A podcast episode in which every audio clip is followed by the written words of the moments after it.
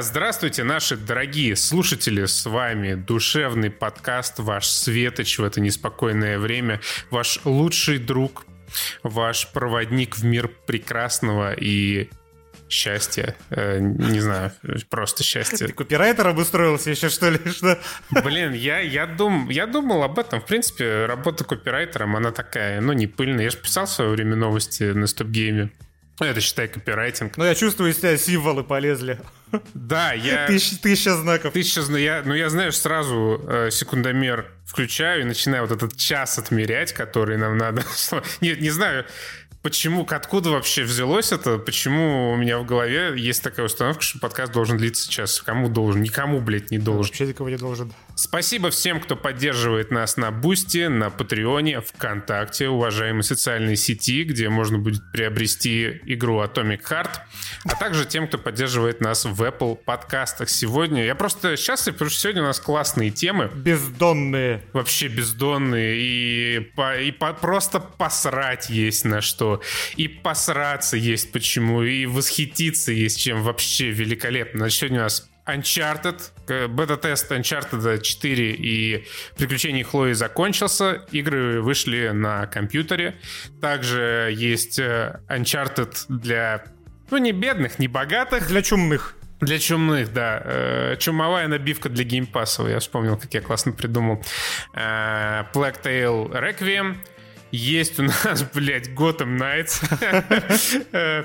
И... Дом Дракона, который закончился... Кстати, он закончился на прошлой неделе или позапрошлой? Какая нахуй разница? К чему вообще это? Закончился, и слава богу, я считаю. Закончился, и очень жаль. Я бы посмотрел еще столько же этого прекрасного сериала. С чего начнем?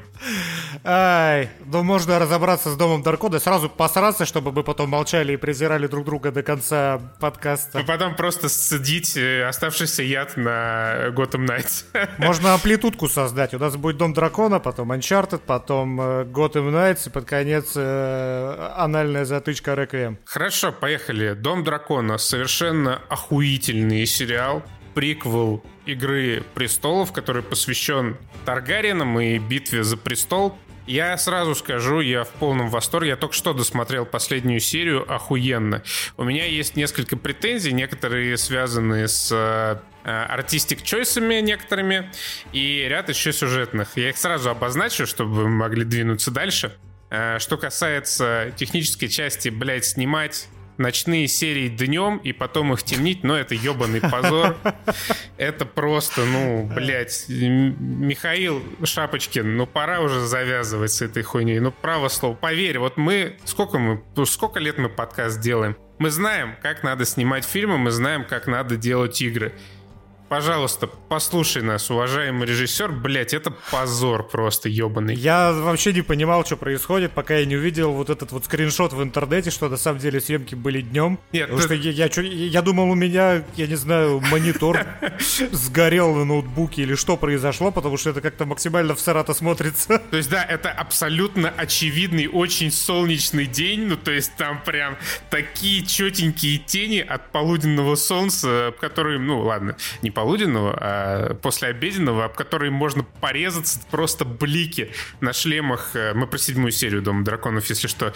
Блики ярчайшие на шлемах стражи, и при этом э, на постпродакшене из этого всего сделали какие-то, ну, типа ночь, но это даже на сумерки не тянет. Ну, короче...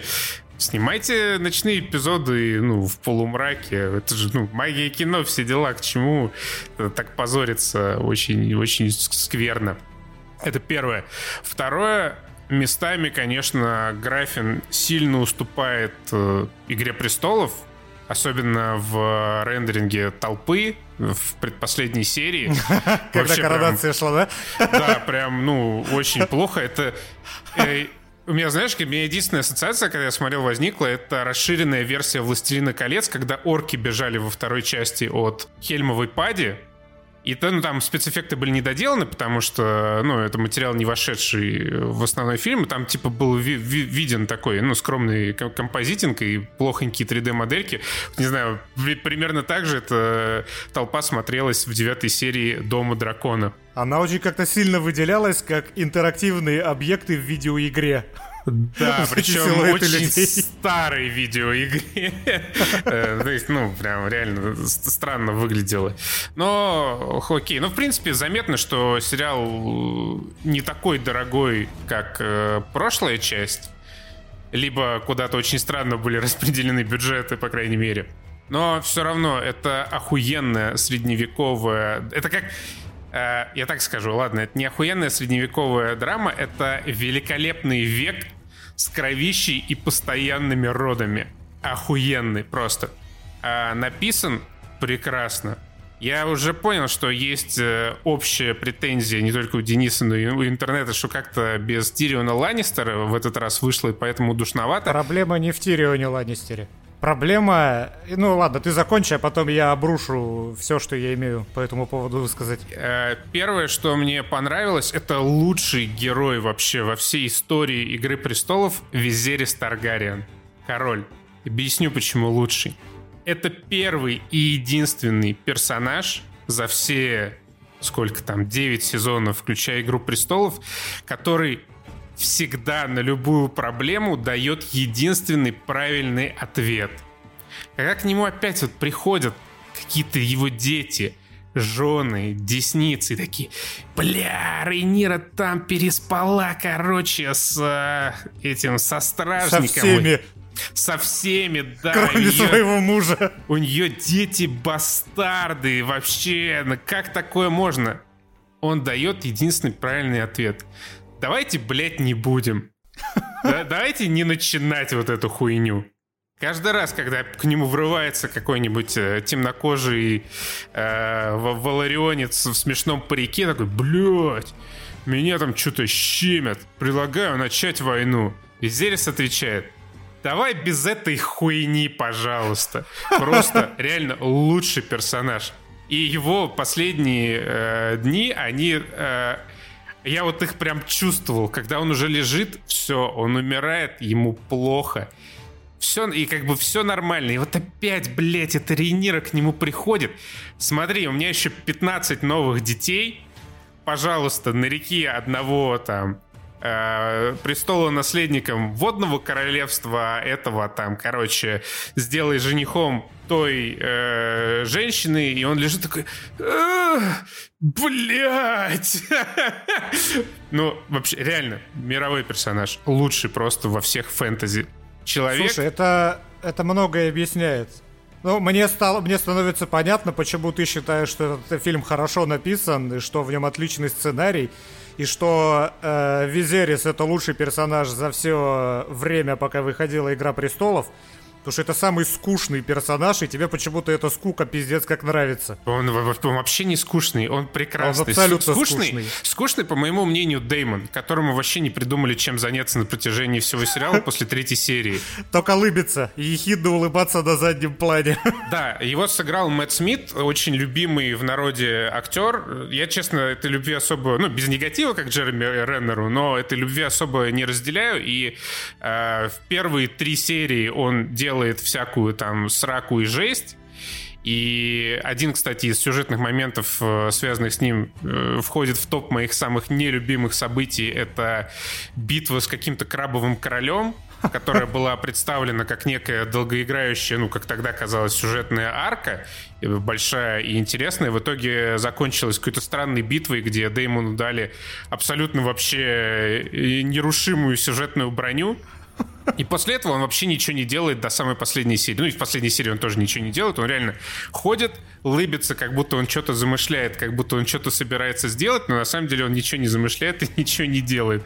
Просто ходит и лыбится. Как и все остальные персонажи этого фильма. И да, я на самом деле я с этим не спорю. А, здесь нет простого, понятного драйвера, который был в «Игре престолов». Это угроза с севера. Здесь как бы нет вообще никакого мета-сюжета. Один, ну, несколько раз за сериал упоминается угроза севера. Я так понял, ножик вот этот, который фигурирует, это тот самый ножик, который... То самое перо, которое под ребро Ария загоняет э, в самом конце «Королю ночи». Возможно. Ну, очень похож, по крайней мере. Ну, и зачем бы тогда его показывали? Это, э, этот сериал, он про... Э, его мета-сюжет — это дворцовые разборки. Я скажу, что мне понравилось вот сразу. Мне понравились те темы, которые там затрагиваются, то, как они развиваются. Первое, это, наверняка сейчас все про повесточку в комментах напишут, но в целом роль женщины при дворе и тот факт, что Рейнира, она, блядь, рожает просто в каждой серии, он прекрасно иллюстрирует то, чем вот в этом мире является женщина. Просто сосудом для постоянного производства каких-то принцев, лордов, престолонаследников и прочих э, прекрасных мужчин, которых, под которых потом подкладывают, ну, не, неудачные плоды женщин других, э, тоже принцесс всяких. Второе, мне очень понравилось, как... Жаль, что эта тема тоже вскользь затрагивается, роль простого народа во всех этих э, хитросплетениях и перипетиях э, судеб королевских. Там есть несколько эпизодов, которые прям посвящены этому. То есть на протяжении всего сериала просто очень, очень хорошо он накладывается тоже, этот сериал, на действительность. И там в протяжении... одной серии согнали про правительственный митинг. Да, да, ну, в предпоследней так и было. И очень, причем этот, это очень прекрасно, этот митинг закончился. Я тоже читал комментарии, преимущественно ДТФ, конечно. Никто вообще не понял э, весь смысл этой прекрасной сцены. В общем, э, это не особо спойлер, но в одной из последних серий там происходит некоторая коронация, и на эту коронацию реально сгоняют... Э, автобусами митинг. Пенсионеров. Да, пенсионеров, чтобы они на эту коронацию смотрели и приветствовали нового короля. В конце происходит некоторое событие э, с участием некоторого персонажа, э, в ходе которого очень большая часть этой толпы погибает. Ну, буквально под драконом, окей. Но при этом персонаж как бы не совершает определенное действие, не убивает, в общем, своих главных врагов, скажем так. И потом, когда... она оправдывается перед другими персонажами, этот персонаж, точнее, оправдывается перед другими персонажами, мол, а почему ты вот не убила тех, кого надо было убить? Никто даже не вспоминает о том, что были подавлены просто сотни и тысячи людей. Она такая, ну, я не хотела как-то вот, чтобы жертвы были, войны. Если кто-то и начнет эту войну, это буду не я. То это буду не я, да. При этом просто... несколько сотен тысяч человек погибли. И то же самое было в первой серии. Я тогда не понял момент, когда вот эти, знаешь, начались рандомные пробросы всякой жести. Типа, чтобы вы не забывали, что у нас тут «Игра престолов». Когда вот этот Дэймон начал э, организовывать своих э, золотых плащей, королевскую гвардию, там тоже начались какие-то просто абсолютно отрезание рандомные... писек. Отрезание писек, да. И все это очень красиво накладывается на высокопарные речи в этом сериале о том, что все это ради мира, ради спокойствия, ради того, чтобы народ жил и процветал. И в, это, в этом ключе как раз получается, что Визерис Таргариен, вот этот самый дед, который самый скучный, он реально был крутым челом. Ни одно из его решений не повлекло подобных жертв. Все войны он пресекал, все попытки междоусобиц он тоже пресекал и всегда говорил, блядь, давайте будем семьей и без хуйни. Просто великолепный персонаж. Я считаю, что Дом Дракона можно было поджать десять серий. Ну, то есть, это э, как тема с э, Бэтменом Мэтта Ривза и вот этими терками между Кальзони, Фалькони, Макарони, когда вот уже сама себя переваривать тему начинает, и ты такой, блядь, ну мы это вроде уже проходили все, давайте как-то двигаться дальше. И здесь э, в Доме Дракона происходит то же самое, есть несколько родов вот этих, э, значит, там и Таргариен, и что-то Валерий, Валерий, Меладзе и прочие, вот они... У них происходит периодически какая-то равнозначная рокировка в престолонаследии, и в какой-то момент начинают уже подзаебывать реально. Но я считаю, что этот сериал вытягивает, помимо некоторых спорных эпизодов, прекрасная режиссура, прекрасная звукорежиссура и, особенно во второй половине сезона, прекрасная игра актеров почти всех, кроме Мэтта Смита. Мне он вообще не понравился. Ну, ему так написали роль, но он реально как дурачок просто ходит, лыбится и ничего не делает. Особенно мне понравилась э, ближе к концу игра уважаемой артистки Оливии Кук. Это которая? Это которая Алисента, которая выглядит вообще не... А, которая Роуз Бирн. Тут тоже играет Роуз Бирн, если да, что. Которая вообще не выглядит ни на день старше, чем предыдущая актриса, которая играла Алисенту. Ну, окей, ладно, так, таково было решение. Очень мне запомнился один э, эпизод, который как раз возвращает к роли женщины в Северных Королевствах. Это когда, значит, уже критический момент настал, надо было кое-кого там сажать на престол, и она вот, значит, приходит к своему отцу, говорит ему, мол, я не согласна с твоим планом, у них завязывается спор, и он очень глубокомысленно ей отвечает ближе к финалу, типа, знаешь, ты иногда напоминаешь мне свою мать. И она, блядь, так глаза закатывает, типа, ой, блядь. И уходит. Это прям один из лучших моментов сериала. И он ей в ответ говорит что-то типа, ладно. Да, да, когда да. она уже за дверь выходит. Она уже ушла, блядь, охуенно было, реально круто. А, вот, он намного менее остросюжетный, чем «Игра престолов» оригинальная. Плотность событий тоже намного меньше, чем в «Игре престолов». И диалоги не такие остроумные во всех смыслах. И не только про юмор, а вообще про э, форму и содержание. Но, тем не менее, Ты мне... немножко неправильно выражаешься. Они не менее остроумные, чем «Игра престолов». «Дом дракона» — это сериал, в котором напрочь отсутствует любое остроумие. Окей, ну, смотрите. Я только поясню остроумие, я имею в виду не в смысле юмор, а в смысле качества диалогов. Вот именно. Моя очередь. «Дом дракона» — это полнейшая хуета ебучая. У меня как бы нету особой ненависти к этому сериалу, как к какому-нибудь... как к «Спайдермену» «Нет пути домой». Но вот смотрите, мы разделим этот фильм условно на первую половину и вторую. Между первой и второй происходит большой временной скачок, и там почему-то очень многое меняется. Мне почему-то кажется, что вторую половину писали уже другие люди. Потому что вот первую половину, первые пять серий я смотрел недели две. Это настолько невыносимо скучно было, ёб твою мать. Я для себя э, однозначно понял проблему, она тут вычленяется абсолютно легко. И вместе с тем я понял проблему Plague Tale, первой в частности, и второй отчасти тоже. Почему вот они построены как The Last of Us, но они не работают как The Last of Us вообще, э, в нарративном плане. По той же самой причине, это полнейшее, блядь, отсутствие остроумия. Какого бы то ни было, диалогового, остроумия в решениях, в поступках, остроумия в постановке. Его там просто, блядь, нету. Вот в первых пяти сериях его вообще, блядь, нету. Вот этот сериал, мне кажется, написан и снят охуительно скучными людьми. Все, что говорят персонажи в первых пяти сериях, это толкание основного сюжета вперед. Они больше вообще ничего не произносят. Если вы, э, смотрите, сделайте эксперимент.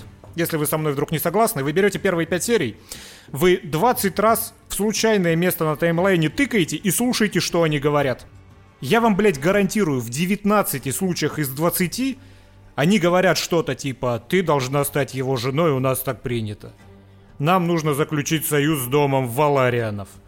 «Тебе нужно идти туда, ты и не спорь со мной. По таким-то причинам». Вот песня «Льда и пламени», у нас есть предназначение, бла-бла-бла. Они произносят вот чисто вот эту сюжетную какую-то мотивационную информацию, которая должна объяснять, почему произойдет то-то. И в этом вообще нету ни капли, блядь, остроумия. Они просто произносят важные для сюжета вещи на протяжении пяти нахуй серий. Это настолько невыносимо скучно смотреть, что, блядь, я, вот серьезно, я... смотрел этот сериал, когда я наваливал себе жрачку, садился жрать перед монитором и смотрел, так я, блядь, начинал есть быстрее, чтобы уже поскорее это нахуй выключить. Это просто невыносимо скучное говно. Там все персонажи одинаковые абсолютно. Абсолютно все персонажи, это один и тот же персонаж. Когда вы будете двадцать раз тыкать в случайное место на таймлайне, я вам опять же гарантирую, что в пятнадцати случаях из двадцати это два человека со сложными лицами, которые стоят друг напротив друга и смотрят друг на друга, сдерживая свои эмоции, не демонстрируя вообще ничего. Во второй половине сериала уже внезапно начинается что-то хотя бы более-менее интересное. У тебя уже появляются разные персонажи. У тебя есть вот эти вот отбитые дети Алисон с Визерисом. У тебя есть вот этот выросший одноглазый пират, который постоянно люто пырит. Бля, это хотя бы... из, Извини, перебью, я что-то пиздец угорел с этого пирата, как он за пять лет вырос в сорокалетнего, блядь, мужика. Он стал старше, чем его старший брат. Он, блядь, он стал старше, по-моему, чем его мать. Там появляется много. Там есть вот этот вот инвалид, у которого почти что не было никакого экранного времени в первых пяти сериях, но во-вторых, вот этот вот инвалид, который... Фетишист. Ты обратил внимание, что это, блядь, единственный персонаж в приквеле «Игре престолов», который что-то планирует, который что-то, как, у которого есть какой-то план и есть какая-то цель. Все, что происходит в первой ну части... Ну нет, погоди, там же это... Он не... Второй персонаж — это Десница, Отто, э, Отто Хайтауэр. Вот нихера. Он во второй части начинает что-то делать. В первой части, не, вспомни, что первой... он делал.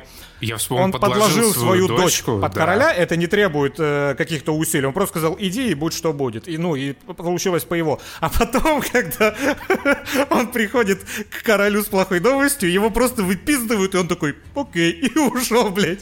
Вплоть до шестой серии его не было.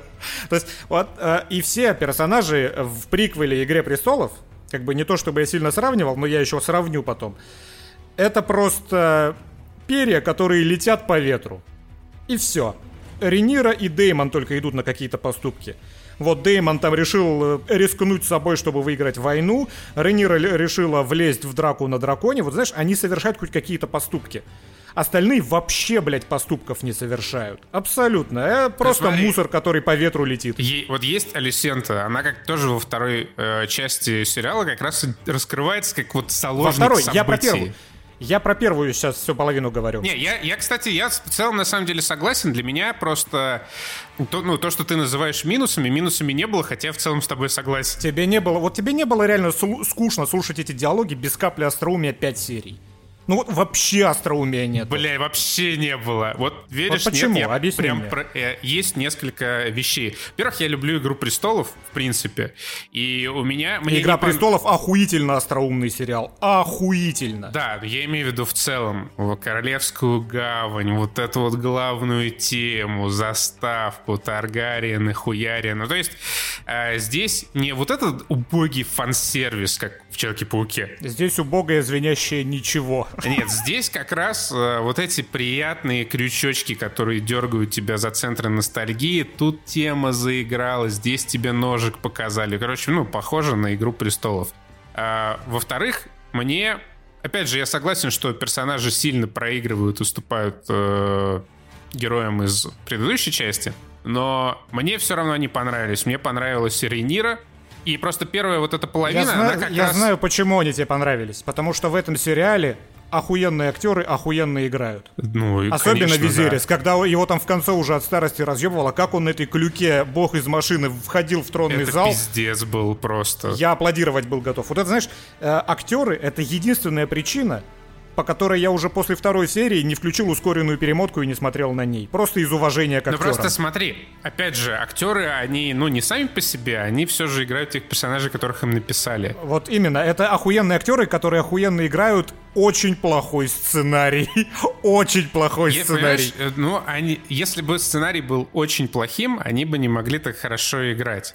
Могли, uh. могли. Если у тебя есть самоотдача, ты можешь сыграть плохой сценарий. Ну вот, возьмем Мэтта Смита. Талантливый артист, любимый во всем мире, но он самый плохой персонаж, потому что он реально херово написан. Ну, он вообще не написан. Это персонаж, которому придумали приключения на три серии, и после этого все, он не делает больше ничего. Как бы он харизматично не пытался там ходить, улыбаться и проникновенно говорить, все равно он никакой.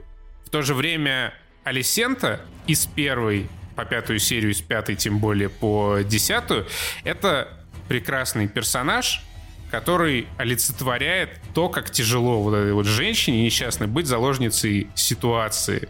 И играет она как раз эту роль великолепно, потому что она понятна и хорошо написана, у нее есть свое предназначение. Да, по большей части она просто плывет по течению и делает то, что требуется, и эта часть ее сюжета, она сильно затянута, все приходит к тому, ну, к финальному диалогу в девятой серии с этой... Блять, у них все, имена еще все такие одинаковые, сука. У них там детей одинаково зовут. Там, блядь, два Эйгона есть, два Дэймона, по-моему. Со старшей принцессой, которая потом на драконе улетела. И вот к той мысли просто, которую она и выражает, они слишком долго идут. Ну вот этих целых девять часов э, слишком долго и недостаточно, конечно, остроумно, э, не только в плане, напоминаю, юмора, они подводят. То есть всю свою жизнь она выполняет требования и приказы мужчин, всю свою жизнь она пытается разруливать какие-то чужие проблемы и посадить на трон кого-то другого, а та ей просто говорит, мол, а ты ну, не думала, что вообще-то ты можешь. И вот это зерно сомнения, которое она сеет в ее душе, оно просто слишком поздно появляется, и ты уже забыл там, что было на протяжении прошлых долгих недель. Такой типа, ну да, прикольно, но нет вот этого, не чувствуется эмоциональный взрыв персонажа, потому что слишком затянута эта часть. И это, это касается примерно всех героев примерно этого всего. Сериала. Абсолютно, да. Согласен. Кроме одноглазого чела, вот жаль, ему дали мало времени. Очень колоритный получился чел. У него время наверняка будет во втором сезоне. Мне абсолютно неинтересно, что будет во втором сезоне. Я не буду его смотреть, я ебал рот. Мне кажется, что люди, которые это пишут, они не могут выдать ничего...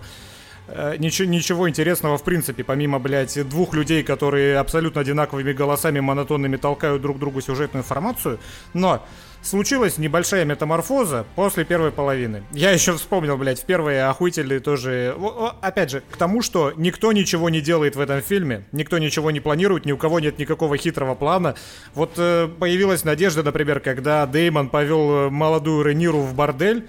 И вот эта сцена, пожалуй, чуть ли там не единственная в первых пяти сезонах, которая была нормально снята, хорошо. Ну, это, это было горячо, когда они там начали сосаться. Это вызывало хоть какой-то эмоциональный отклик. А потом он уходит, и все. И я думаю, слушай, наверное, что-то задумал. Наверное, какой-то хитрец решил ее просто распылить, чтобы она пошла и наделала глупостей. Но, оказывается, нет, он нихуя не задумывал, он просто, блядь, сдреснул, и все. Просто так вышло. И как вот, вот этот вот э, сюжетный твист, как я угорал, блядь, э, из-за чего все эти годы ненавистью накачивалась Алисент к Рейнире из-за того, что она узнала о том, что Рейнира уже не целка.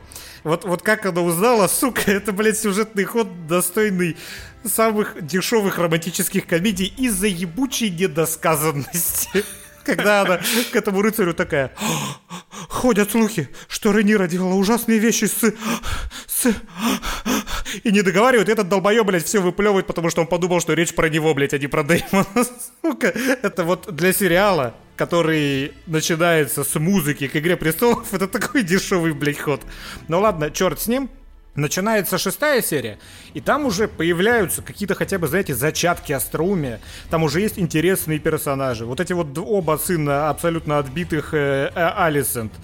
Один-то стоит, дрочит э, с, с крыши башни на простых горожан. Ты, кстати, э, обратил внимание, что это параллель с... Э, с пацаном, который прыгал да, с башни, который, да? Да, прыгал, забавно да. было. Ну и опять же, вот если весь первый сезон, абсолютно, блядь, весь первый сезон, это два человека, стоящие друг перед другом и вкрадчивым голосом доносящих сюжетную информацию, тут хотя бы, я, я аж опешил, я не ожидал уже такого от сериала, мать начинает орать на сына. Просто мать, которая кричит на сына, вот представьте, это настолько интересный эпизод.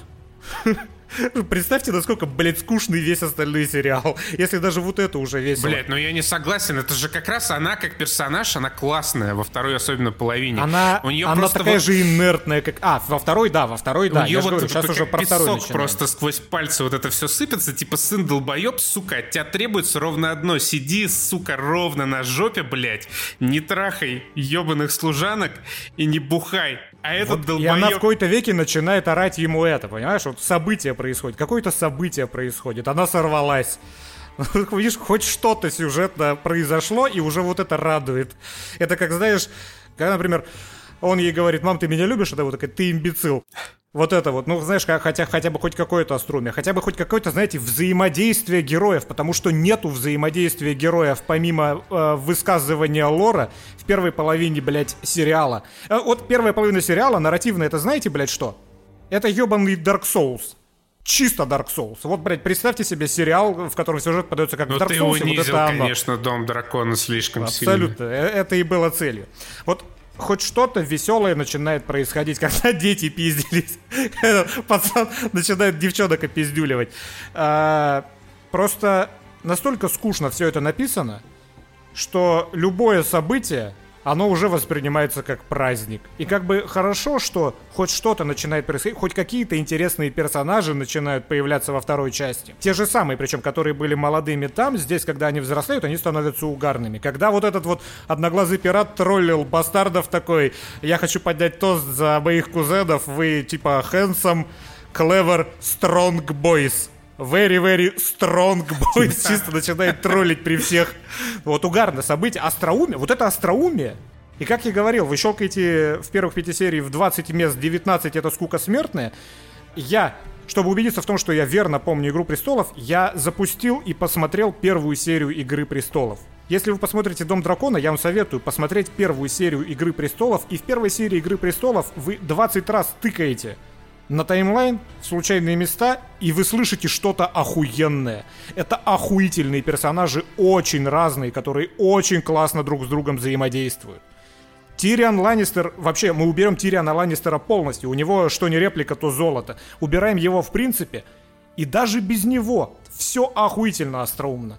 Приезжает царь, такой грозно подходит к Неду Старку, смотрит на него и говорит: ты потолстел. Нед Старк такой смотрит на его пузо, так ему кивает, и они начинают ржать. Вот, блять, вот остроумное взаимодействие. И вот, вот это в первой серии «Игры престолов», оно повсюду, она из этого, весь сериал из этого состоит. Даже если мы возьмем какие-нибудь, знаете, вот такие вот в некоторых сезонах «Игры престолов» эпизоды, три подряд, в которых не происходит просто ни хера, а люди просто разговаривают, это интересно смотреть. Это интересно смотреть, потому что люди интересно взаимодействуют. Это остроумно написанный сценарий.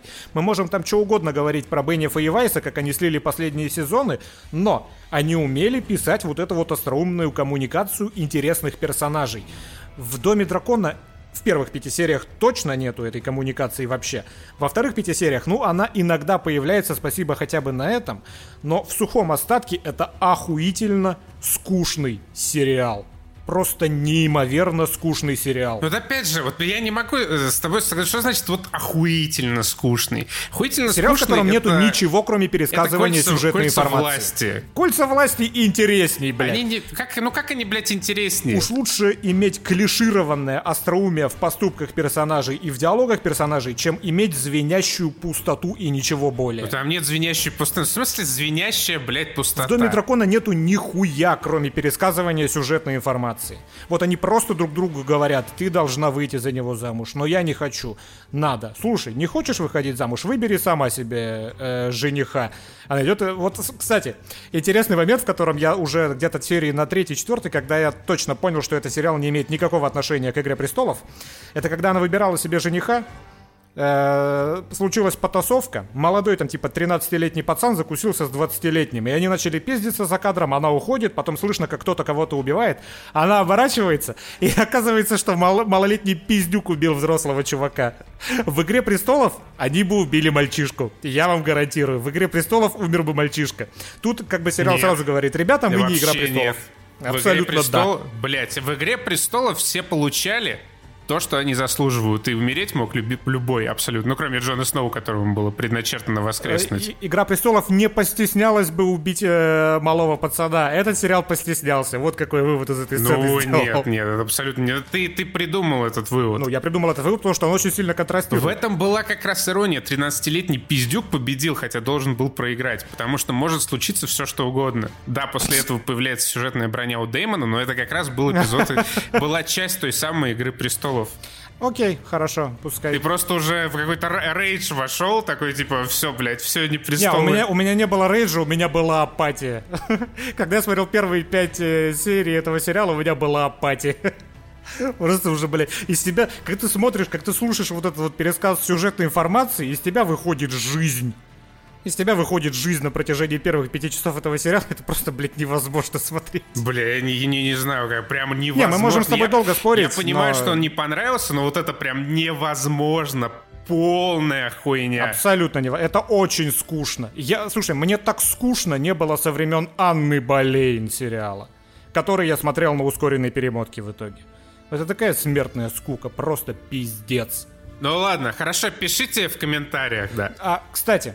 Декорации, все декорации, это, это какая-то мертвечина. Настолько мертвые съемки.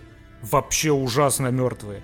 Ты все время, у тебя всегда действие происходит посреди каменного, блядь, гнетущего... Это как в «Контроле». Представьте себе, что весь фильм снят в декорациях «Контрола». Вот это вот бетонный, блядь, брутализм, давящий на тебя. Все сцены такие, абсолютно. Ну да, ему явно... В нем нету жизни. В, не... в, нем... в съемках нету жизни. Ему не дали бюджета какого-то приличного, чтобы построить вторую сцену.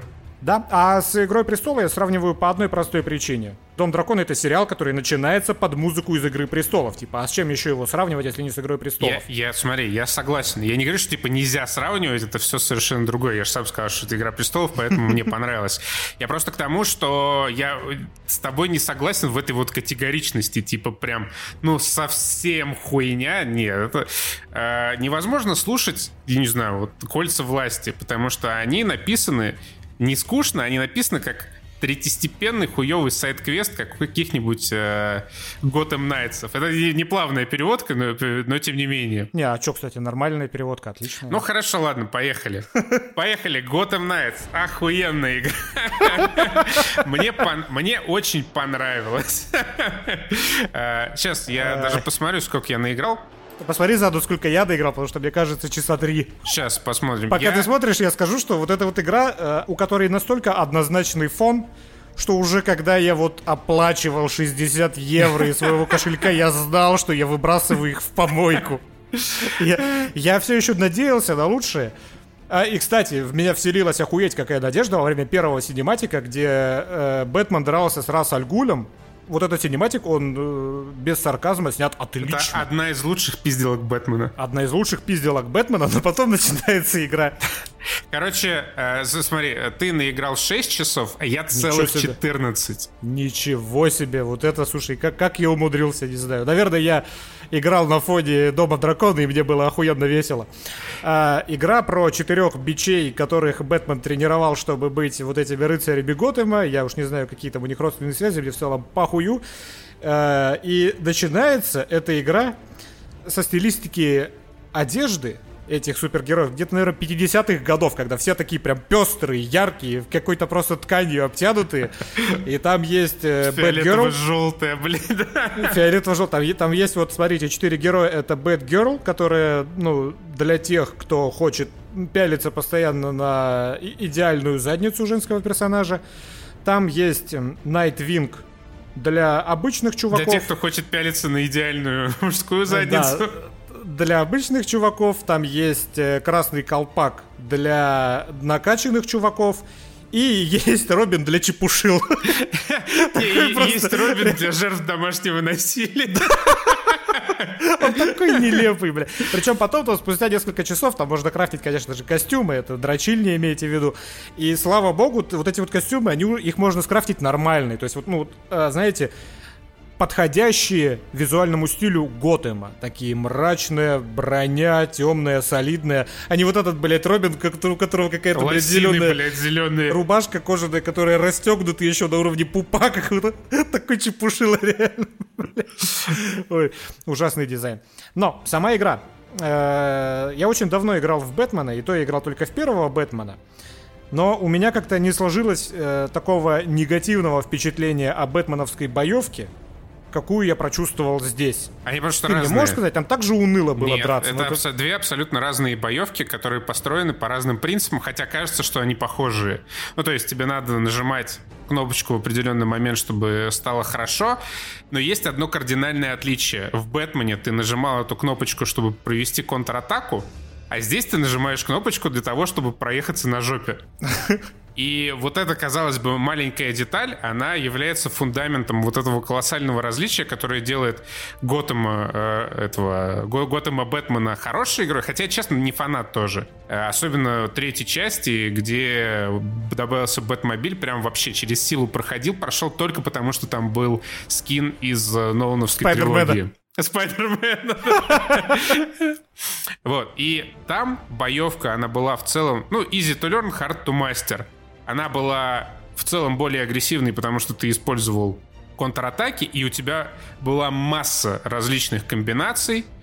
для того, чтобы делать все красиво. Это, знаешь, в какой-то момент там у тебя мог начаться Metal Hellsinger, только без крутой музыки, где ты mm-hmm. входишь в раш, начинаешь по ритму отбивать всякие комбинации, в тебя что-то кидают, там какой-нибудь стул, ты этот стул можешь схватить, кинуть в ответ.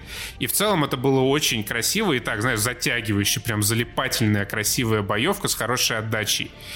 И анимации там были, скажем так, чуть более дерганые, знаешь, ну, когда э, во время удара Бэтмен начинает что-то слишком быстро двигаться, когда вот уже ритм ну, да. повышается, такое э, далеко не так красиво, как в Спайдермене последующем, но в целом это был реально э, крутой Бэтмен экспириенс, когда вот тебя окружают двадцать каких-то головорезов, и их реально очень много было в третьей части.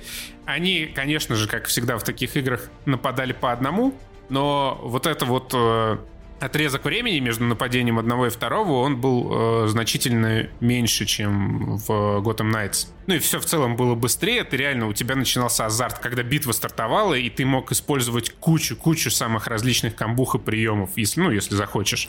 И это было приятно. Здесь, мне кажется, вот вообще эта игра, она создает впечатление не как, ну, продукта, выпущенного в Steam, а как продукта, который просто сблеванули в Steam и похуй. Код отрыгал, и вот играйте, платите нам шестьдесят евро. Потому что, ну, эта игра, она не сделана. Она реально просто сблевана. Ты, когда дерешься, у тебя, по сути, четыре героя, ну, как и в случае с Авенгерами, Marvel's Avengers, эти четыре героя, они плюс-минус одинаковые. У них абсолютно одинаковая вот эта боевка, просто анимации разные. И вот то, что их различает друг от друга, это ультимейты условные, которые ты можешь юзать, когда ты набиваешь себе шкалу... ярости. Комбометр. Набиваешь себе комбометр, юзаешь. Так вот, смотрите, какой прикол. Единственное, уникальное, что ты можешь делать, ты можешь делать только, блядь, когда набьешь комбометр. То есть единственное уникальное — это ультимейты у этих персонажей, какого, блядь, хера.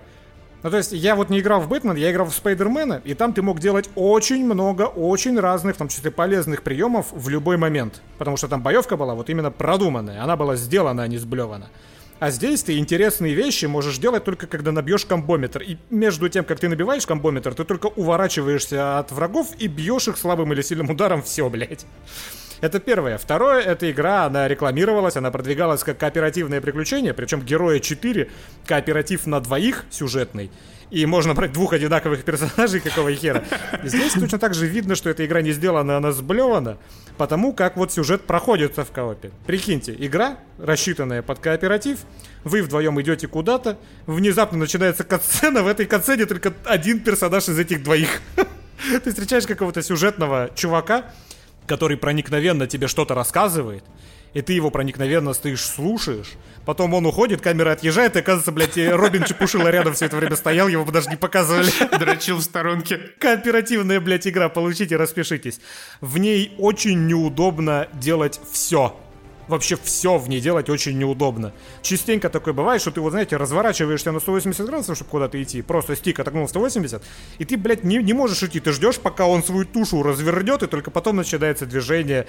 Если ты запрыгиваешь, вот знаете, какой-то такой маленький заборчик, ограждение, если ты на него случайно запрыгнешь, ты, блядь, ты с него хуй спрыгнешь. Там какой-то э, невидимый таймер, походу, должен а- отмотаться, чтобы ты мог с него спрыгнуть. Ты не можешь просто запрыгнуть и него спрыгнуть дальше. Ты на него запрыгиваешь и ходишь, блядь, вдоль него пару секунд, и только потом ты можешь с него, блядь, спрыгнуть. Да, и причем, э, как, как они спрыгивают, это тоже отдельная история. Чаще всего, блядь, на три километра вперед куда-то. Что это за хуйня? Представьте, что у вас стелс-миссия. Вы хотели перепрыгнуть заборчик, перемахнуть по-паркурски, а он на него запрыгнул, начал на нем сидеть, блядь. Ты пытаешься с него спрыгнуть, он прыгает, блядь, прямо к врагу, который в тридцати метрах от тебя находится. Вентиляционная шахта, ты приседаешь и хочешь в нее взойти, блядь, ты с первого раза в нее нахуй не зайдешь, потому что он упирается, блядь, в бок вот этого вот прохода, вот этой вентиляционной шахты, уже туда-сюда походить, только потом ты туда зайдешь. Вот это перемещение на граплинг-хуке, оно вообще не... Оно ощущается, знаете как? Как в Battlefield двадцать сорок два. Ты прилип к какой-то точке и по прямой траектории к ней вот так вот телепортируешься. Самое, что смешное, как в Спайдермене тут можно. Вот притянулся паутиной, долетел до конца, нажал прыжок, он оттолкнулся, высоко полетел. Здесь ты почему-то должен, обязан нажать прыжок еще до того, как ты долетел до того места, куда ты граплинг-хуком зацепился. То есть ты не можешь подлететь, нажать в этот момент прыжок, чтобы он отпрыгнул. В этот момент уже прыжок не нажимается, блядь. Ты должен решить, хочешь ли ты дальше прыгать в тот момент, пока ты по граплинг-куку туда несешься, блядь, по тросу. Причем где-то только на середине пути, когда остается четверть пути, ты тоже уже не можешь нажать кнопку. И при этом очень часто бывает, когда вот ты как бы хочешь куда-то вперед зацепиться, ты прыгаешь вперед, нажимаешь граплинг-хук, и твой персонаж вообще куда-то, блядь, улетает в другую назад. сторону, да, он назад, его тупо назад пускает, вверх, блядь. Еще куда-то, хуй пойми куда. Это реально настолько дерьмово сделана игра во всех отношениях. Технически, геймплейно, сценарно. Я читал э, в обзорах, что хвалили сюжет и диалоги, и коммуникацию между персонажами. Э, мы с Дени... Я, наверное, прошел большую часть игры за четырнадцать часов, и... Вместе с Денисом мы два часа еще в кооперативе играли. Я не нашел вообще ни одного интересного какого-то сюжетного поворота. Это такая чисто гринделка позапрошлого тысячелетия. Ну там есть кат-сцены просто как факт. В этих кат-сценах тебе презентуют какого-то злодея. Он говорит: ха-ха-ха, что ж ты жалкая пародия на Бэтмена, а у меня здесь серьезные злодейские планы, мне некогда с тобой возиться. Иди отпиздошь пятнадцать моих головорезов. Причем, как мы помним, это кооперативная игра, и говорит он это только Бэтгерл, ну, потому да. что на Чепушилу, который за кадром Робин, он даже не смотрит. Робин только потом появляется. В целом весь контент этой игры можно э, исследовать за две полные ночи. Там как бы вылазки по ночам происходят, днем они тусят в своей бэт-башне и, видимо, нигде не работают, не спят, ничем не занимаются. Этот момент их жизни, кстати, вообще никак не освещен. И каждую ночь они выползают. Каждую ночь можно выполнить одну или несколько сюжетных миссий, а также дополнительные активности. Это либо какие-то сайд-квесты, которые в целом мало чем отличаются от обычных активностей. И, собственно, активности. Активности — это преступления, которые всегда одинаковые. Ты просто куда-то прилетаешь на этом корявом грэплинг-хуке или приезжаешь на отстойном бэт-цикле. Тебя там ждут пятнадцать-двадцать каких-то бандосов, ты даешь им по морде, ты, блядь, собираешь ресурсы с них, ресурсы и э, значки лупы, которые открывают тебе еще больше этих преступлений в следующую ночь. И все это нужно просто для того, чтобы качаться и крафтить себе какие-то костюмчики. То есть, ну, блядь, какая-то хуйня. И чисто идейно это прикольно. То есть вот этот бэт-подсос, он отправляется на улицы и как бы выбивает информацию из э, злодеев. Где там находятся суперзлодеи, где чё как. Это чисто как некая идея, это здорово. Но так как это просто вонючая гринделка, после первой же или второй ночи это превращается, ну, собственно, в то, чем и является обычный гринд. Это интересная идея для сериала. Для телесериала про Бэтгерл или про Робина, но просто в игре, само собой, это сводится к тому, что ты в одинаково неинтересных условиях пиздишься с одинаково неинтересными врагами при помощи одинаково неинтересной боевой системы, чтобы навыбивать себе вот эти вот самые показания бандитов. Потому что эта игра, она сблевана. Это сервис, который сблеванули, чтобы получить денег, как и Авенгеры. Эта игра, она, по сути, она ничем не отличается от Marvel's Avengers. Вообще ничем. Это то же самое. Играть в это точно так же не нужно, как и в Marvel's Avengers. Ну, техни- технически она, мне кажется, более вопиюще хуёвая. Да. Потому что, например, город абсолютно мертвый. Даже в Спайдермене, где, казалось бы, у тебя все действие почти происходит на крышах, и ты не так часто спускаешься для того, чтобы походить по улицам, там город, он живой, он дышит. Там что-то происходит, есть плотный трафик, куча людей, с ними можно там поздороваться, сфоткаться. Здесь это просто какие-то утюги время от времени проезжают по дорогам. И время от времени встречаются какие-то жители, которые в девяносто процентов случаев тебе вслед кричат, типа: «О, это ты это, Бэт-говно, да?» Ну, не Бэтмен, в смысле, который... Ну, хуйня вот эта, подсос, блядь, отстойный. И ты, и ты едешь такой: ну, в целом, да, блядь. В целом вы правы, уважаемые жители Готэма. И стилистически это тоже какая-то очень странная игра. Это очень такой... ебанутый симбиоз вот этой классической э, аркхемской готики ночной и какого-то, блядь, ядреного Фортнайта. Причем игра, она вообще настолько на похуй сделана, что даже перемещение по городу здесь выглядит как какая-то модификация для джи ти эй четыре или джи ти эй пять. То есть есть у них какой-то, блядь, глайдер отстойный, есть у них... Который э... еще выбить, блядь, нужно, его нету да, с начала игры. Да, который еще надо, да, заслужить, блядь.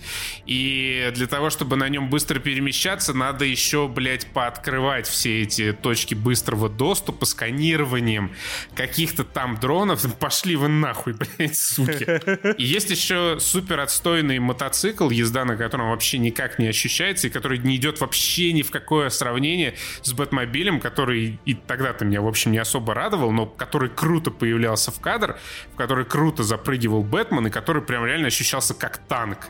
Здесь это просто, ну, какой-то утюжок передвигается по городу. Прости меня, э, вот этот утюжок, этот мотоцикл, о, физика коллизий с другими, например, автомобилями, и у него как у танка. Он просто Но... останавливается и все. Не, не как у танка, а как вот, знаешь, когда начальные курсы программирования проходишь, и у тебя там есть задача спроектировать модель столкновения двух каких-то предметов, и ты такой, типа, только учишься, и такой, ну вот они столкнулись, значит, остановились. И вот здесь точно так же.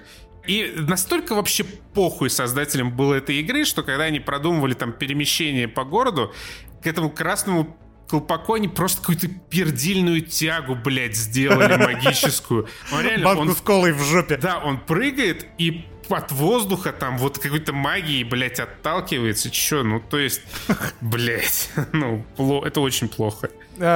Если вы, да, даже если вы в четвертый раз две недели назад прошли Спайдермена от Insomniac, то лучше пройдите в пятый раз эту игру, чем играть, блядь, в Dark Knight. Это, ну, реально, это настолько примитивное, отстойное и на отъебись сделанное дрочево, что, ну, прям поразительно. Ну, то есть, почему ну, настолько плохо получилось? Настолько вот не старались, настолько было насрать, что они выплюнут там на прилавке. И вот после этого ты запускаешь Uncharted, и это просто пи- игра, напомню, вышла шесть лет назад. Uncharted четыре, первая в Legacy Collection. Это лучшая игра две тысячи двадцать второго года. Да, и лучшая игра две тысячи двадцать второго года, которая еще и воссияла на компьютерах. Потому что, ну, во-первых, криворукие уебаны типа нас с Денисом получили доступ к прохождению с клавиатурой и мышкой. Во-вторых, потому что, ну, естественно, выглядит она намного пизже. Можно и в шестьдесят и больше эф пи эс играть. Вообще великолепно.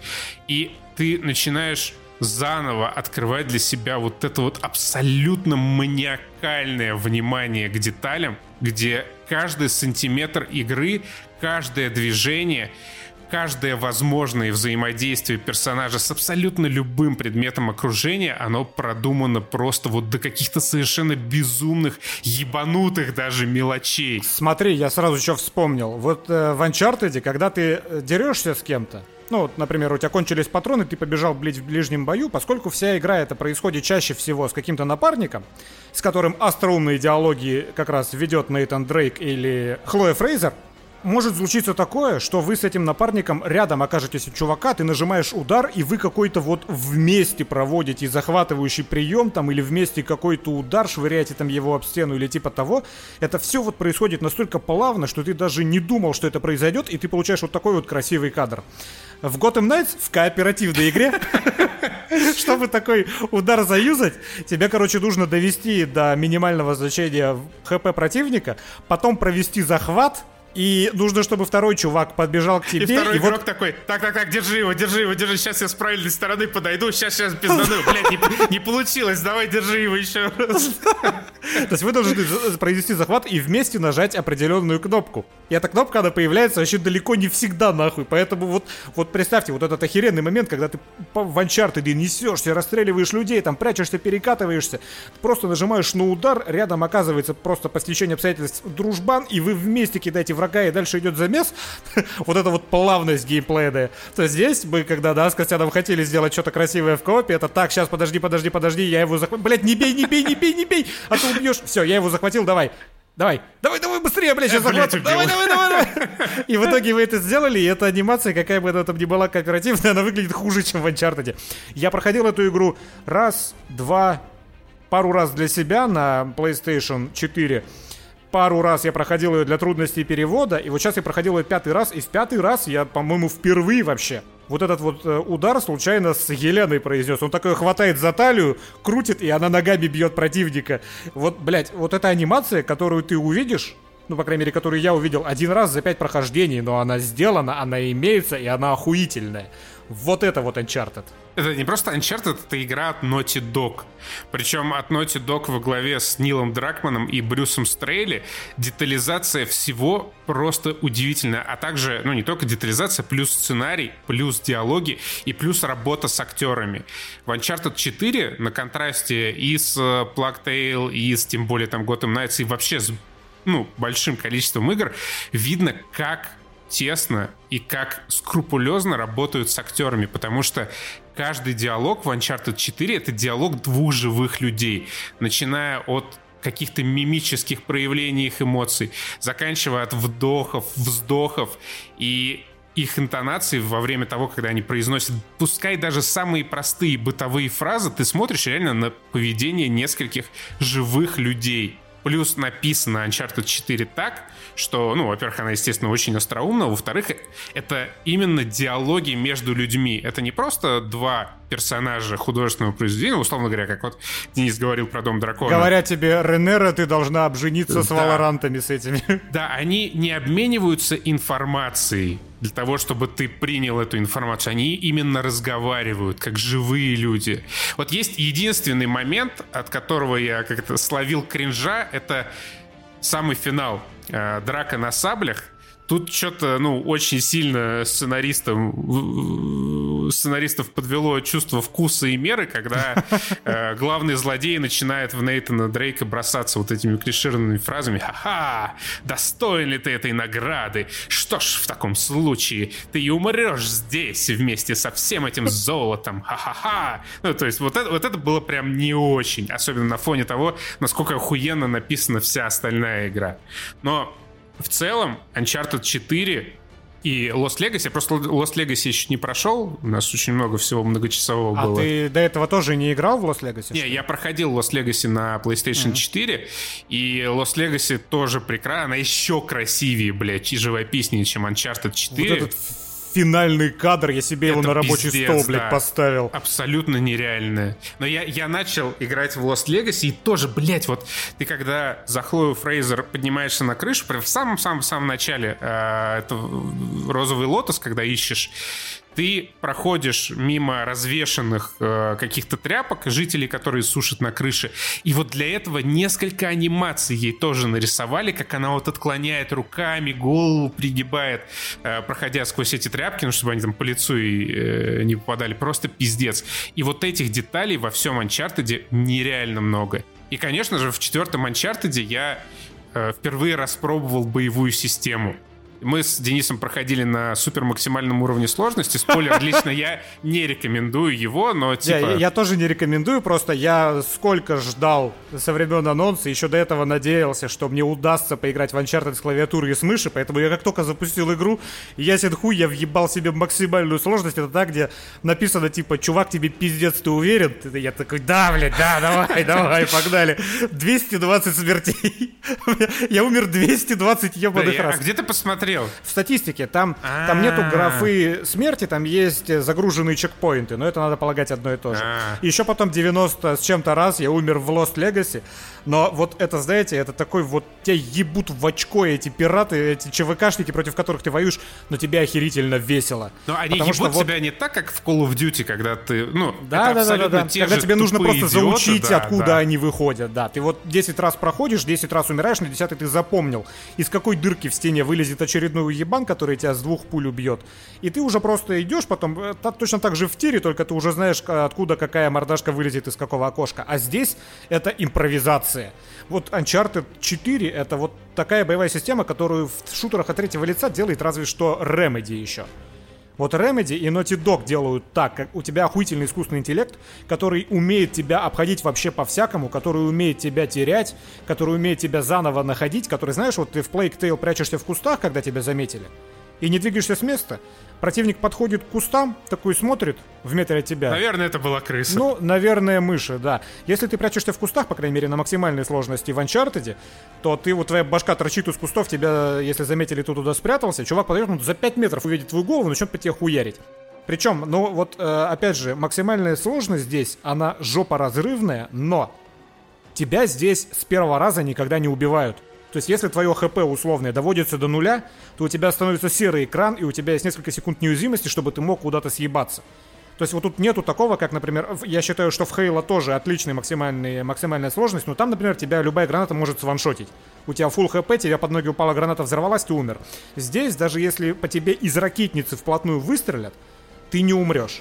Вот тебе дается несколько секунд, чтобы ты мог как-то ответить на это. И это нужно, потому что вот эти вот огромные арены, потрясающие абсолютно сконструированные арены, в них всегда есть куда забежать, куда спрятаться, как обойти. Тебе очень важно не сидеть на месте, потому что да, если при этом ты... негде отсидеться. Негде отсидеться, потому что искусственный интеллект работает. Вот когда, блядь, я на, на каком-нибудь очередном уровне десять раз подряд умирал, потому что, ну, поначалу я пытался играть в эту игру как в Gears пять, блядь. Gears пять — это ты садишься за стол, который никто никогда не разобьет, и отстреливаешься. Или даже не отстреливаешься, а ждешь, пока твои тиммейты отстреляют, и этим похуй. Они стоят там вдалеке, блядь, и стреляют по этому столу, который не разрушается. Здесь, естественно, любой ящик, за который ты спрятался, он через несколько попаданий разламывается. И вот я десять раз умирал, пытаясь играть в Gears пять, потом вспоминал, что я, блядь, играю не в Gears пять. Ты не можешь там долго сидеть, потому что искусственный интеллект такой, что любой человек может тебя обойти. Они могут точно так же, как Нейтан Дрейк, карабкаться, блядь, ну, если не по скалам, то хотя бы по всяким вот конструкциям, э, разрушенным домикам там и прочим. Ты не спрячешься. Если ты думаешь, что ты нашел укромный уголок, и сзади тебя обрыв, то нихуя, блядь, он проберется и прыгнет тебе через этот обрыв прямо на спину, приземлится. Этот враг охуенно сделано. Вот боевая система, обожаю, обожаю именно вот это. Когда игра заставляет тебя играть. У тебя кончаются патроны, у te- тебе нужно бегать, тебе нельзя сидеть на месте, поэтому ты носишься, кувыркаешься, блядь. Больше всего я умер на том уровне, когда ты, помнишь, приходишь с Еленой в Новый Девон, uh-huh. и там вот, наверное, единственная арена в основном Uncharted, где у тебя вода. Да, ты да, в нее понял, играешь да. как? Ты кого-то убиваешь, все начинают палить по тебе, ты ныряешь в воду, блядь, проплываешь на другой конец локации, поднимаешься там, переваливаешься через заборчик, ставишь кому-нибудь хедшот, еще в одного кидаешь гранату, опять падаешь в воду, опять плывешь под водой куда-то. На ней я умер больше всего. Мне кажется, я, блядь, раз тридцать, наверное, умер на этой локации. Но это все равно, несмотря на то, что ты, блядь, раз за разом пытаешься ее пройти, это охуенно весело. Потому что в отличие от Call of Duty ты не учишь паттерн какой-то появления врагов, а ты каждый раз импровизируешь. Ты просто понимаешь, какие ошибки ты делал, пытаешься их не, не совершать, но каждые вот эти вот тридцать переигрываний на максимальной сложности — это импровизация. Тебе все равно, блядь, весело. Это, кстати, отличает этот уровень от уровня с ебучим, блядь, БТРом в Lost Legacy. Вот его я прям ненавидел. Это когда, если ты помнишь, вы ссоритесь с Надин, потом ты догоняешь Надин, да, помню. И вот тоже большая арена, но, помимо прочего, там э, катается БТР. По ней БТР с шестиствольным пулеметом, блядь, и вот э, на максимальной сложности, я считаю, этот уровень без абьюза пройти нельзя. Там я уже только при помощи абьюза, я, там есть какие-то на отшибе карты кусты, ты ломаешь line of sight с противником и прячешься в них. Ждешь, ждешь, ждешь, выходишь обратно, убиваешь одного, опять бежишь туда, ломаешь line of sight, опять прячешься. Вот только так я, блядь, раза с двадцатого прошел эту миссию. Вот это было неинтересно, потому что этот уровень поломан нахуй. Он точно вообще никак не предусмотрен для максимальной сложности. Там есть такие странные эпизоды, например, блядь, эти взрывающиеся мумии. Ебать. В, ч- в четвертой части, блядь, это позор какой-то просто ебаный. Особенно ну, на фоне всей остальной игры. Вот этот уровень со взрывающимися мумиями, это прям ну, параша. Мне кажется, я вот там больше всего умер. На одном конкретном пятачке.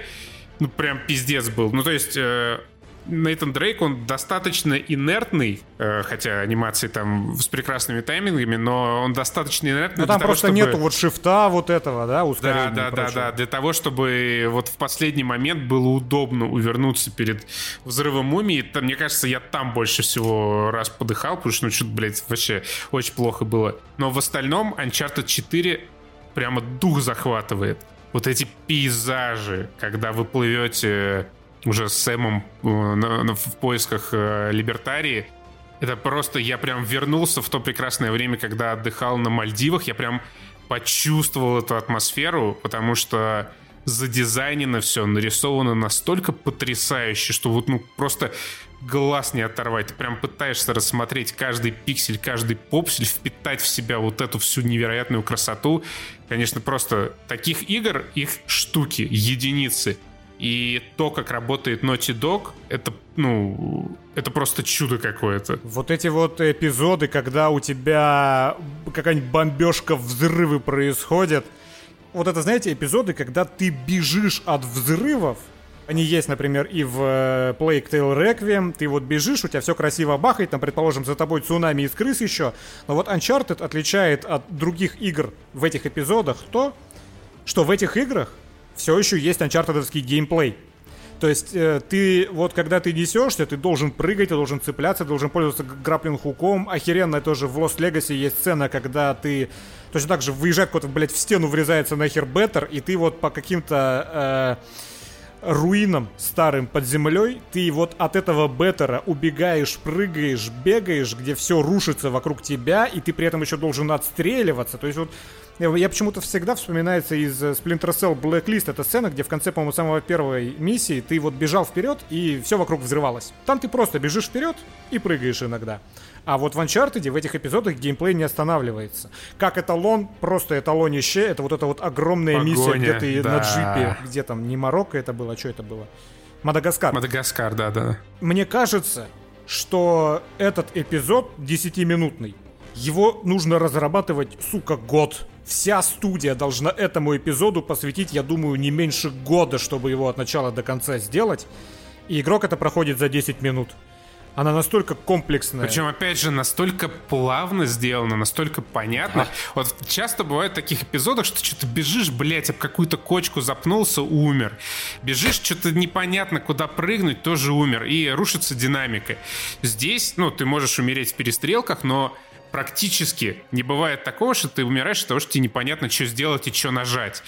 При этом у тебя не появляются огромные вот эти вот э, значки с э, напоминанием о том, какую кнопочку нужно нажать. Здесь настолько потрясающий дизайн, что ты, когда видишь какой-то предмет, за который тебе надо схватиться, ты понимаешь, что это ровно тот самый предмет, который тебе нужно схватить.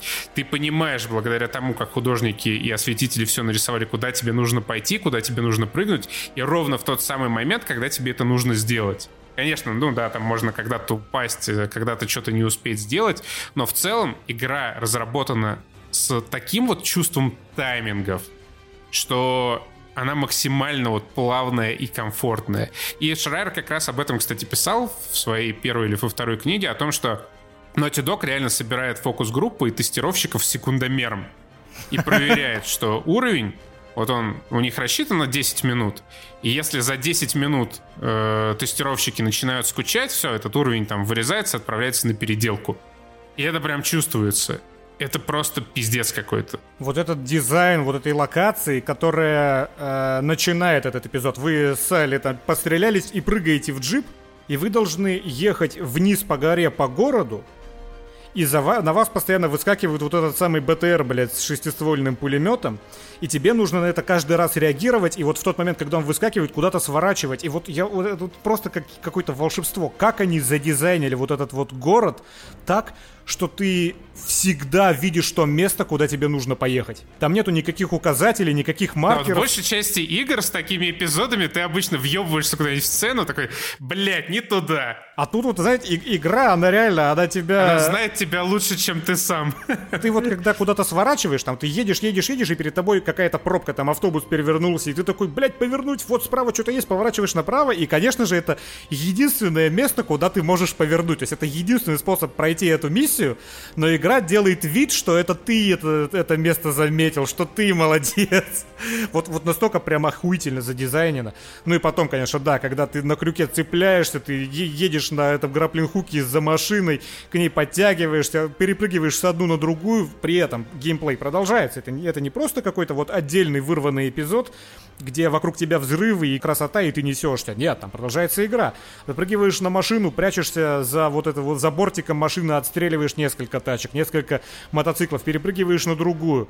Потом у тебя все это, опять же, плавно переходит, вот этот уже просто, вот, ну, там уже кончается она вот именно как раз вот этим отдельным элементом, но который является частью вот этого большого эпизода, когда уже Сэм за рулем, и ты назад просто стреляешь из ППшки, насколько же охуительно красивая эта сцена. Где этот беттер сносит все подряд, у тебя обломки, пыль повсюду, вы проезжаете, блядь, боком под каким-то э, грузовиком, и там сзади такой взрыв максимально сочный, просто красота, нахуй. Ну, блять, ну вот, вот серьезно, я не знаю, сколько человека часов нужно убить на такой эпизод, который в итоге игрок пройдет за десять минут, это просто великолепие. Uncharted, блять, лучшая игра двадцать второго года. И Lost Legacy, меня приятно удивил Lost Legacy, я не играл на PlayStation, сейчас я вот первый раз ее запустил. Потому что я что-то такое, ну, какими-то другими уже людьми сделано. Там ни Брюса Стрейли, ни Нила Дракмана нету в гейм-директорах, там нету Нейтана Дрейка. Но персонаж Хлой получился вообще ничуть не менее веселым, чем Нейтан Дрейк.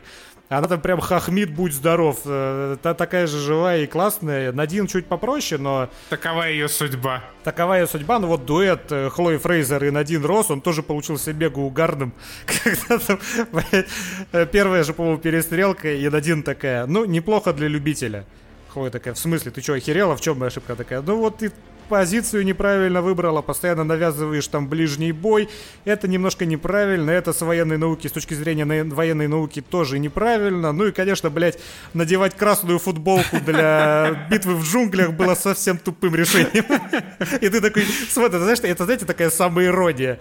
Вот все время же противники в Uncharted, по крайней мере в четвертом, они в красных кепках, то есть ты в джунглях бегаешь, чтобы ты видел их головы, они носят красные кепки. И тут такая Хлоя Фрейзер, блять, в красной блузке.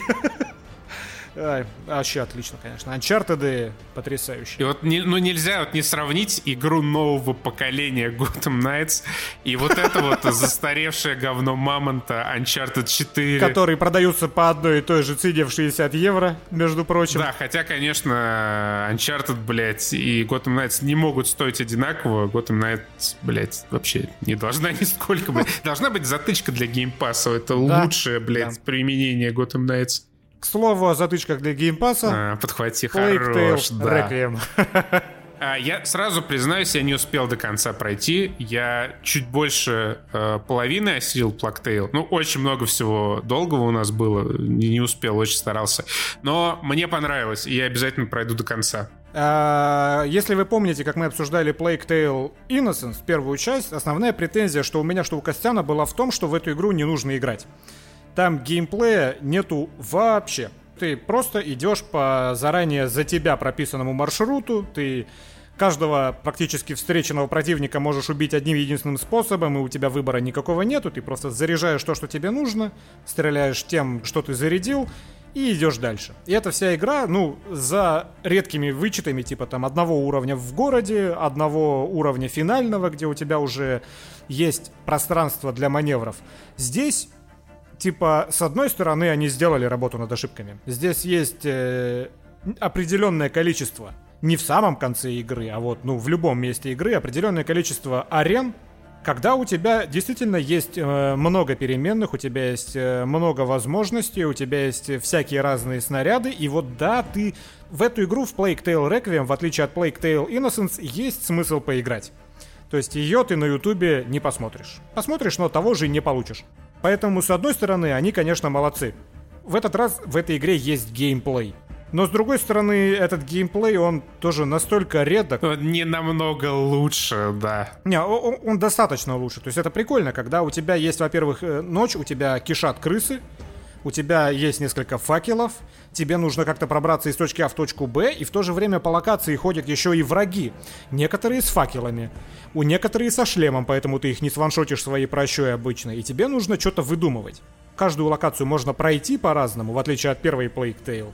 Каждая такая арена — это пазлик. Ты думаешь, так, как вот убить вот этого чувака, или как обойти вот этого чувака, как мне натравить крыс на него, но при этом, чтобы крысы не сожрали меня.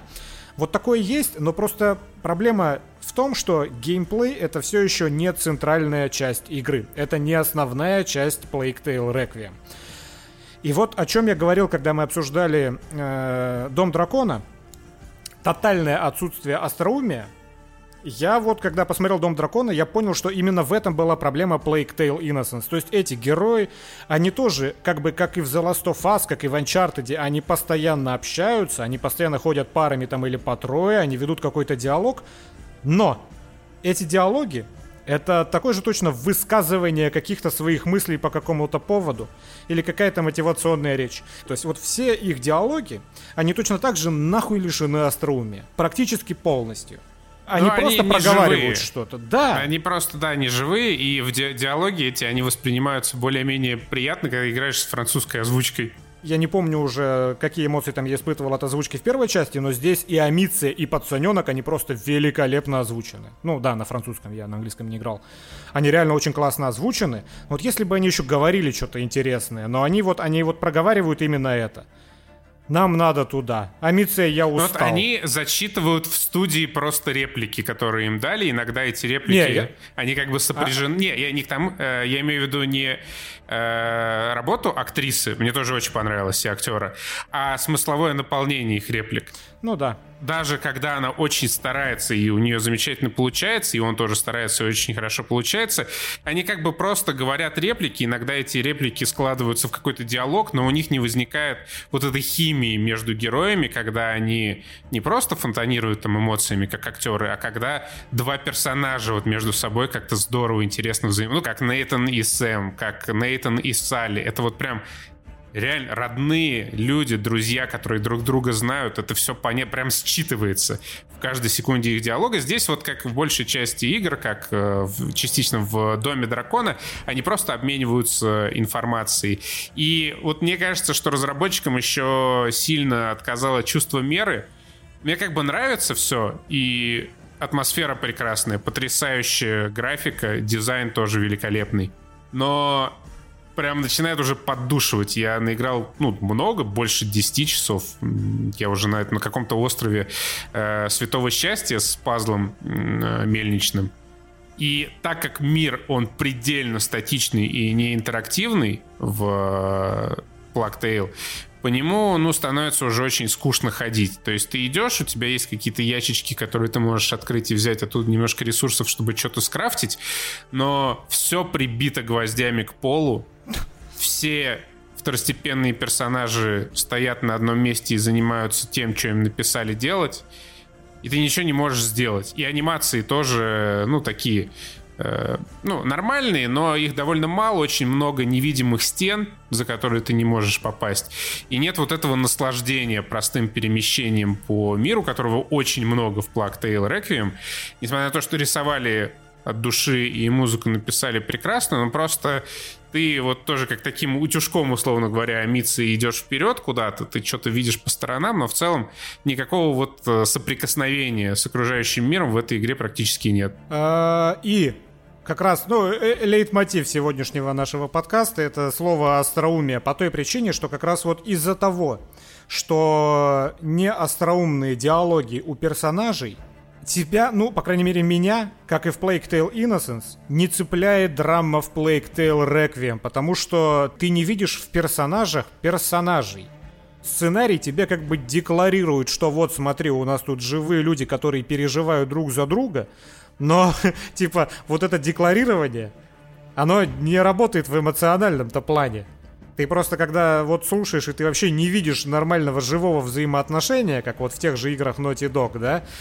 Да ну ты тебе, ну просто похуй. Мне, мне в конце вот э, э, было абсолютно похуй, хотя там концовка такая драматичная во многой части. Но вот эта проблема для такой игры, во главу которой ставится не геймплей, а именно вот эта вот сюжетная часть, для нее это очень губительно, когда тебе похуй на драму, которая разыгрывается в финале. И плюс еще в лицевую анимацию, конечно, сил вложили, да. не, не шибко много, и это тоже свой отпечаток оставляет. Реально, они анимированные герои, как, не знаю, в Mass Effect, блядь, первом или втором. И вот взгляд еще у героев очень часто такой стеклянный, они смотрят куда-то сквозь людей, с которыми они разговаривают. То есть ты смотришь, вроде бы актриса, которая озвучивает Амицию, там кричит, отрабатывает, но при этом ты... глядишь на персонажа, она просто смотрит куда-то в пустоту сквозь своего собеседника, и, ну, нет, это прям сильно дает по восприятию. Вот еще, кстати, что бросается в глаза в, в этот раз. Игра, она сделана по формуле The Last of Us. Ну, очевидно, сторителлинг по формуле The Last of Us, но вот смотрите, если мы возьмем что Uncharted, что The Last of Us, там актеры живо, бодро, остроумно общаются, когда ты в геймплее. И любой, вспомните, я сейчас пытаюсь вспомнить, любой синематик, который есть в этих играх от Naughty Dog, он как раз э, чаще всего максимально серьезный. То есть в синематиках как раз проговаривается э, вот эта вот ключевая сюжетная информация. Поэтому очень большая разница между геймплеем и синематиками. И именно поэтому ты понимаешь, зачем тебе нужны синематики. Потому что вот эта вот сценка, которая разыгрывается, она ключевая и важная. А геймплей, в нем все самое как раз вот это вот живое остроумие проявляется, развлекательное. Потому что вот в Uncharted очень много эпизодов, где ты просто скачешь по камням, вот этим альпинизмом занимаешься. Наверное, типа из четырнадцати часов, которые идет игра, три часа ты скачешь куда-то. Но это весело потому, что персонажи ведут вот этот вот свой живой остроумный диалог всегда, во всех этих сценах. В Plague Tale Innocence между синематиками и геймплеем нет абсолютно никакой разницы. Поэтому я не понимаю, зачем-то вообще нужны эти синематики. При том, что они анимированы херово, они выглядят не очень. Но вот они ничего... Персонажи в геймплее обсуждают ровно то же самое, что они обсуждают в этих синематиках. Поэтому, когда смотрю очередные синематики, я не понимаю, зачем, блядь, я его смотрю и зачем он тут есть. Зачем вы тратили на него время и деньги, если он, блядь, ничем не отличается от того, что они говорят в геймплее. То есть, да, он не передает эмоцию. Когда вот тебе показывают крупный план лица, ну, надо сделать так, чтобы это лицо выражало ту эмоцию, которую вы заложили там в сюжет, условно говоря. И когда стеклянными глазами Амиция, не двигая ни единой мышцей своего лица, смотрит на собеседника, ну, как-то не проникаешься совершенно обстоятельствами. Плюс я не помню, я, ну, давно, сколько бы, года два назад проходил Plague Tale Innocence, поэтому я уже не помню, было ли там такое же, но меня выбило прям вот это вот э, количество крыс, когда в Реквиеме они прямо образуют ебучее цунами, которое сносит крепости, блядь, Марсельского замка.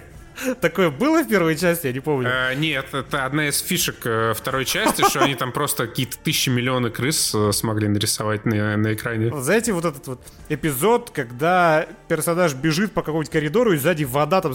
Как вот, например, поворот реки был во «Властелине колец» в первом, когда Назгула взбила вода. Вот как когда вот это, знаете, волной такой огромной из-за поворота появлялась и врезалась в скалу, и дальше текла. Здесь вот это вот мыши. Они реально такой просто волной, блядь, огромной. Огромный ебучий цунами на Таиланд падает просто. Это так комично. Но неплохо, конечно, да, неплохо. Не, ну а заанимирована вот эта волна крыс была охуенно. Да, да, и причем там много, там часто вот это бывает, когда вот реально просто вот эта вот волна, она какой-то замок разрушает нахуй. В целом, игра стала лучше первой части. Какую-то, безусловно, работу над ошибками разработчики сделали, и в это хотя бы есть смысл играть теперь. Но платить шестьдесят евро я бы за это, конечно, бы не стал. И как здорово, что Plague Tale есть в геймпассе. Да, это огромный плюс. Эх. Эх. Ну что ж, на сегодня в таком случае мы заканчиваем. Да. До следующего раза. Раза, роза, ёпты. Всем хорошего настроения, прекрасной жизни. Покеда. Пока.